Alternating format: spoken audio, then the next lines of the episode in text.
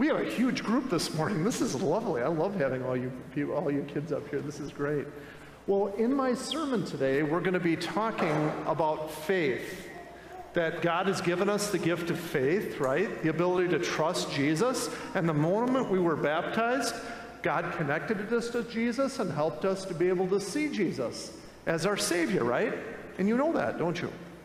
But, but I'm also going to be telling you in the sermon today we can't always trust what our eyes are telling us, right? Our physical eyes. Because sometimes the things that we see, um, we can't always see the spiritual things that God really wants us to see. Like, have you ever seen God? No, neither do I. But we know He's real, right? Because we don't use these physical eyes to see. Instead, we use what's called the eyes of faith. We can see God because we trust in Him and we know that He loves us. And the best part is that He gave us Jesus to be our Savior. Now, we weren't there, but we know that that's true and we believe. And, and whatever God says in His Word, we follow Him, right? Okay, good. Well, there's an important reason why um, we also, it's important for us to be able to thank God for our eyes. When's the last time you said, thank God for my eyes? You know, I have to be honest, I don't always remember that either. And so it's important to thank God that we can see out of these eyes because the colors and, and the motion and the people, it's awesome, right? Well, in our sermon today, I'm going to be talking about you can't always trust what you're seeing because your eyes can be fooled. And to help you understand that, I'm going to show you a magic trick. Ooh, yeah, right? And, and when you see a, a magic trick, um, I think you'll like this one. Um, did you know that Sometimes you have money in your ears. You, you didn't know that? Oh, yeah, absolutely. I'm going to show you. See, you, have money right in your ear. Sure, look at it.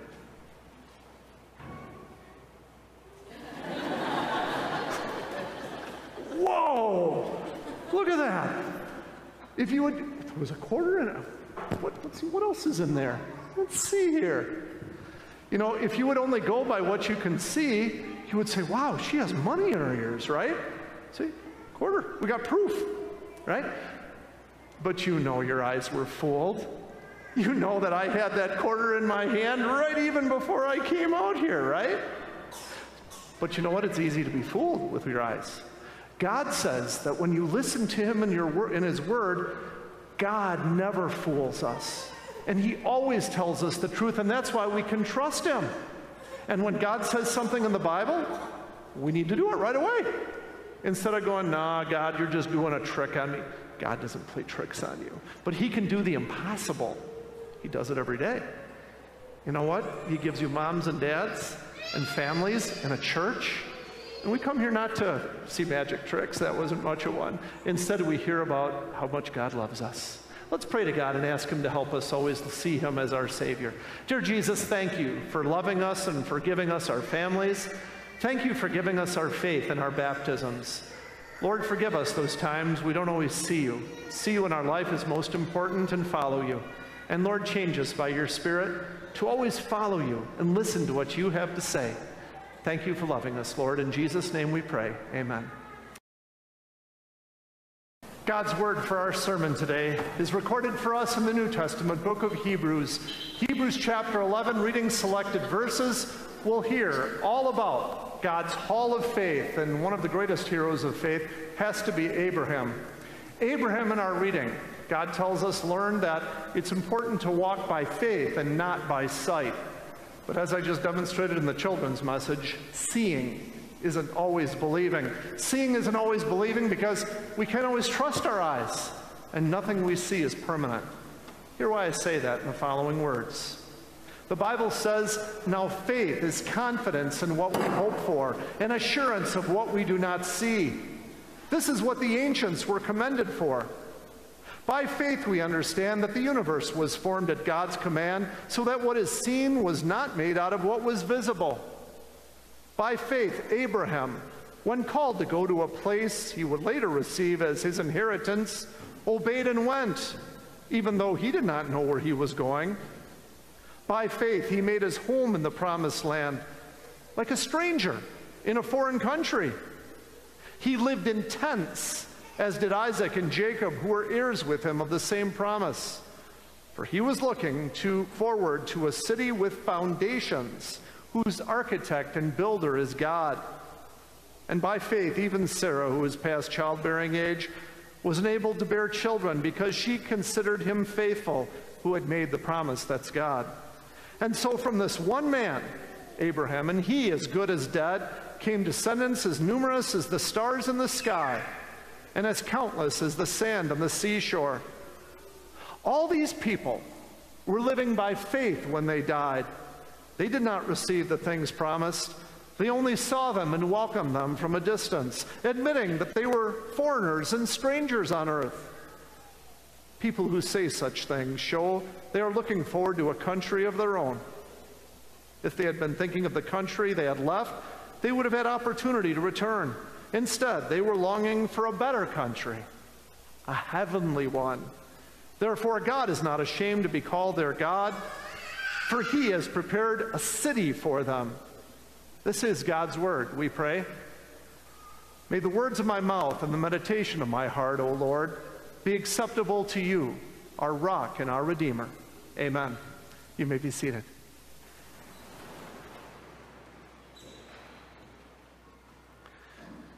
Dear Christian friends who walk by faith, and certainly not always by sight, if you enjoy deer hunting, you probably have a set of antlers mounted somewhere on a wall of your man cave or maybe even in your lake cabin.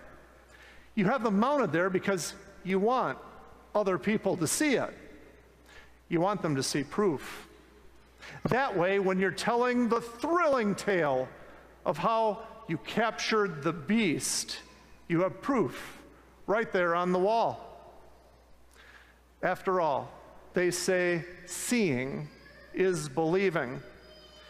But maybe somewhere you saw someone else's trophy buck hanging on the wall, which made yours look like a little Bambi. If you didn't have it mounted on your wall, I suppose the story of how big of a deer that you caught would just grow larger and larger.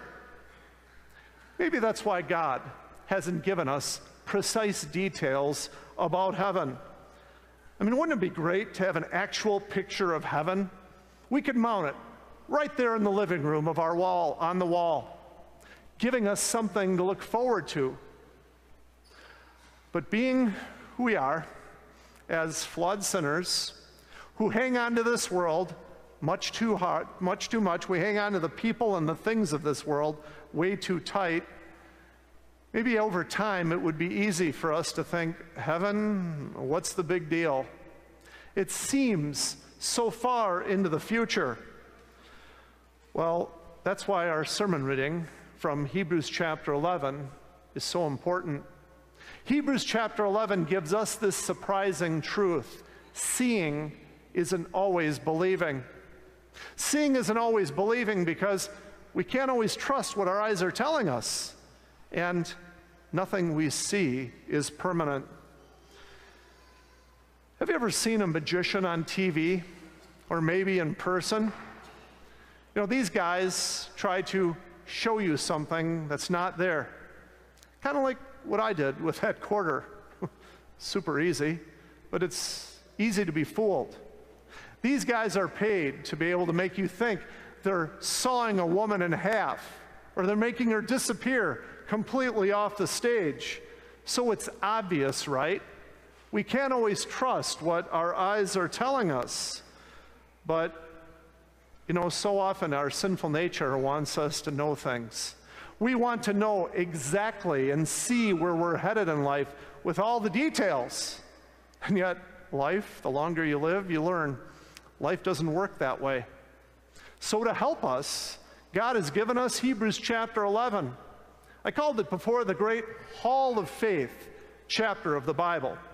Hall of Faith or Hall of Fame is how we normally describe those things. You know, you're familiar with the Football Hall of Fame, aren't you? You know where it is? Canton, Ohio. And if you go there, you'll see the best of the best, the greatest heroes of football, all featured there. Well, the Hall of Faith isn't a place it's a section of Scripture. And in the section of Scripture in Hebrews chapter 11, God lists amazing heroes of faith. People like Abraham, people like Noah, just people who are amazing heroes of faith. What made them great heroes of faith? Truth be told, all of the people I just mentioned were sinners. They struggled with sin every single day, just like us. What made them heroes is that they were ordinary people with an extraordinary God. And how they showed that is they didn't always trust what their earthly eyes were telling them.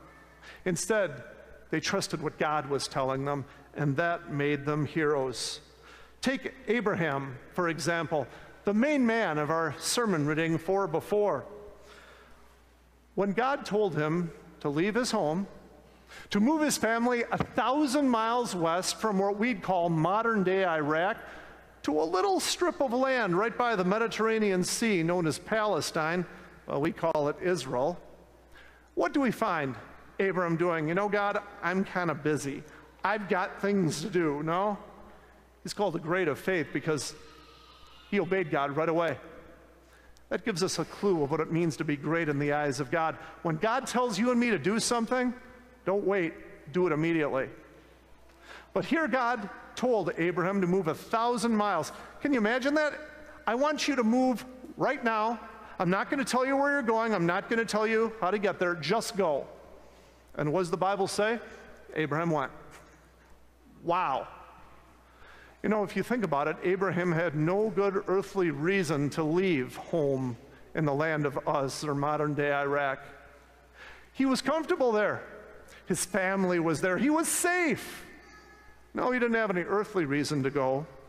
So God gave him some heavenly ones. God wanted him to move his family because in the land of Israel, God would make Abraham and give him so many descendants that he would be a, they would be a great nation. God moved him in that particular place because if you think about it from a geography site, that's where the three continents of the world come together. Why is that important? Because people from literally around the world would pass through there and hear the saving gospel message. They would be able to see with their own eyes the place where the Messiah, the Savior, would come, who we know is Jesus, who lived, died, and rose again to save us from our sin. Talk about long range vision. Abraham simply believed God, he had faith. He trusted God, even though he couldn't see all the details.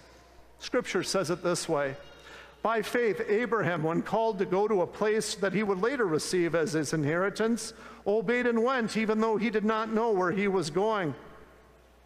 And once Abraham trusted God to act, he also saw something amazing, something that his eyes would tell him were impossible. You know, Abram was about 50 years old when he moved. And when he was about 75 years old, God made him a promise. He said, Abram, you're going to have a son. Only God had him wait 25 years for that promise to come true. Now, people don't become parents at age 99. That's impossible, you and I would say. Boy, when I'm 99, I think I'm getting ready to uh, go off into the pasture. And yet, not Abraham. He was going to have a son. The Bible says Abraham believed that. He said it in these words It says, and by faith, even Sarah, who was past childbearing age, was enabled to bear children because she considered him faithful who had made the promise. And so from this one man, Abraham, and he as good as dead, came descendants as numerous as the stars in the sky and as countless as the sand on the seashore. They trusted God's vision and they ended up having a son named Isaac. Now, why is that important? Because through Isaac, God made Abraham a great nation, gave him more children, gave him more children than the Sharps. That's a big family. Gave him enough descendants that they were more than the sand on the seashores or the stars up in the sky. That's important for us because from Abraham's family came the bloodline of the Savior we know as Jesus. God gives us so many blessings. Thank God for your vision. I mean that. Take time to thank God for what you and I can see. But our physical eyes only are limited. They, they can't see everything that's real. Our physical eyes can't see the spiritual world.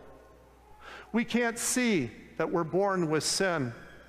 We can't see the sin in ourselves, even though we can sin, see the sin of others, especially our brothers and sisters, very easily. We can't see that our sins separate us from God.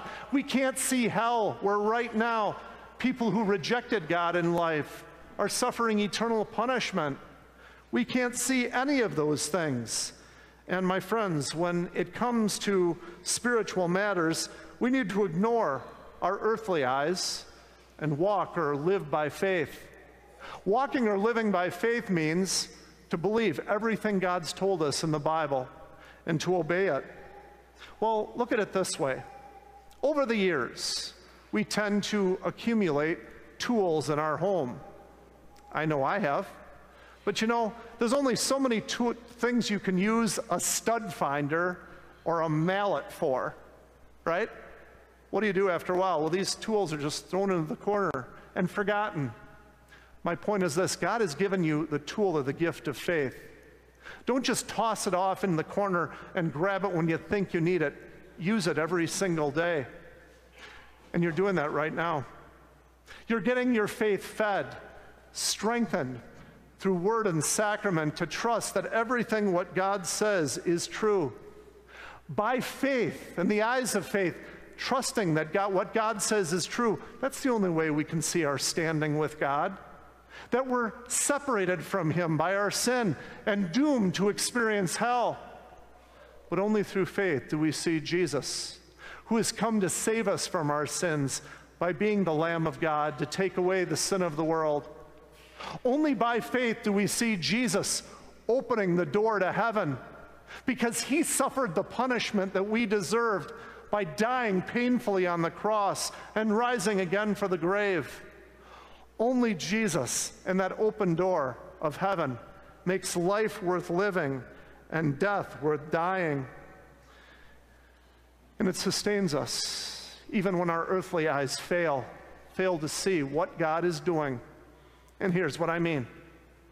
When you get tragic news like a two year old has contracted leukemia you ever wonder what good could possibly come from that?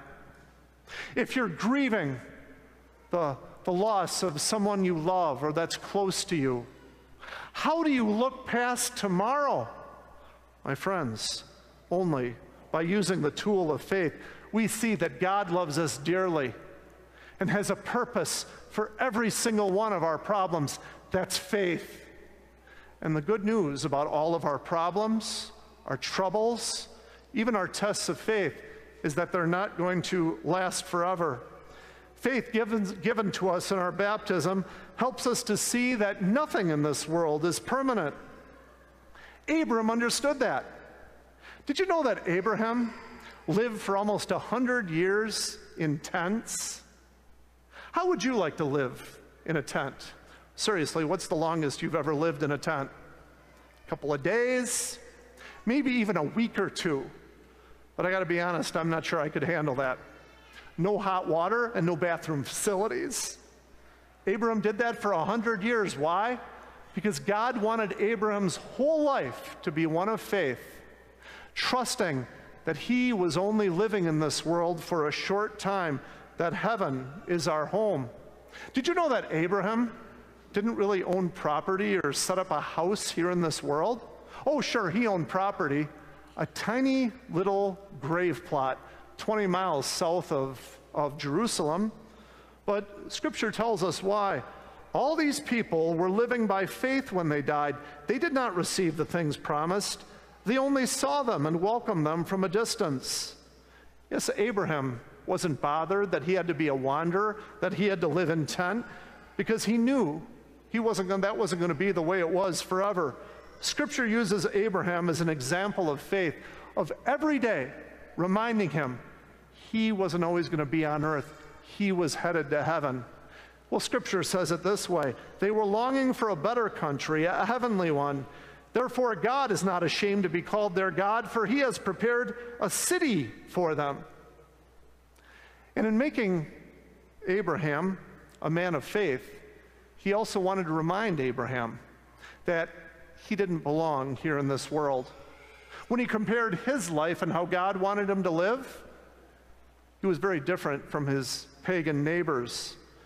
Yes, so we too don't belong to this world. Jesus says in the Gospels, we are to be in the world, but not of the world. I think all of us want to fit in, whether you're in grade school, high school, college, or even in your neighborhood. We want to be just like everyone else. But knowing that nothing here in this world is permanent, we need to remember we need to resist temptation, even if everybody else is doing something that God doesn't want to. God calls us to use our faith to resist. Here in New Ulm, God has given us a beautiful part of the country. To the south, we have Flandrau State Park. To the west, we get to see blaze orange sunsets. I didn't get that back in Waukesha. And even though once in a while it gets cloud cover, wow, what we get to see here in New Ulm is amazing. And to the east, we have rolling farm fields that seem to go on forever. It's maybe we have it too good. Sometimes it's easy to take our eternity for granted. But as breathtaking as Brown County is, what we have to look forward to, my Christian brothers and sisters, is heaven that we're going to see. And that view is going to be breathtaking. When we get to heaven, the Bible says there's going to be no more pain, no more sorrow, no more sin, no more death, only joy forevermore. When my wife and I moved here to New Ulm 10 months ago, we had no idea how beautiful this part of the country is. But now that we've been here and we've seen it with our own eyes, oh, we have reason, extra reason to thank God every day. Well, in much the same way, none of us have seen how great heaven is going to be. But to be honest, we don't have to see it to believe it. Instead, once we get there, we'll be thrilled beyond belief. Ask Abraham, because you're going to see him one day in heaven. And until we get there, he'd tell us walk by faith, not by sight. Amen. For our stewardship thought today, I'd like to focus in on the blessings that God has given us and that He also welcomes us to give back to Him a portion of what He's given us, the best part, called the church offering. Whether you're giving your church offering online or whether you're dropping it off in the basket or bringing it later this week, you know it takes faith to give an offering. Faith that Abraham had, faith that you and I have. Because sometimes we think about, well, if I give this money to God, I can't use it. How is God going to take care of me? I mean, after all, I'd like to use that money. Have you ever thought that? Yeah, I think that on a regular basis. And yet, God has given us the gift of faith to trust Him. You know, in all the times my wife and I have ever given offerings, God always takes care of us with more than we need, more than we deserve. He'll do the same to you. What a beautiful way for us to demonstrate faith. God, I trust you're going to take care of me. He always does. Let's pray. Heavenly Father, thank you for giving us our faith. And help us put that faith into action, how we take care of our families, how we live in the community, and how we give our offerings. Help us always be generous with you, remembering that you're more than generous with us every single day. Amen.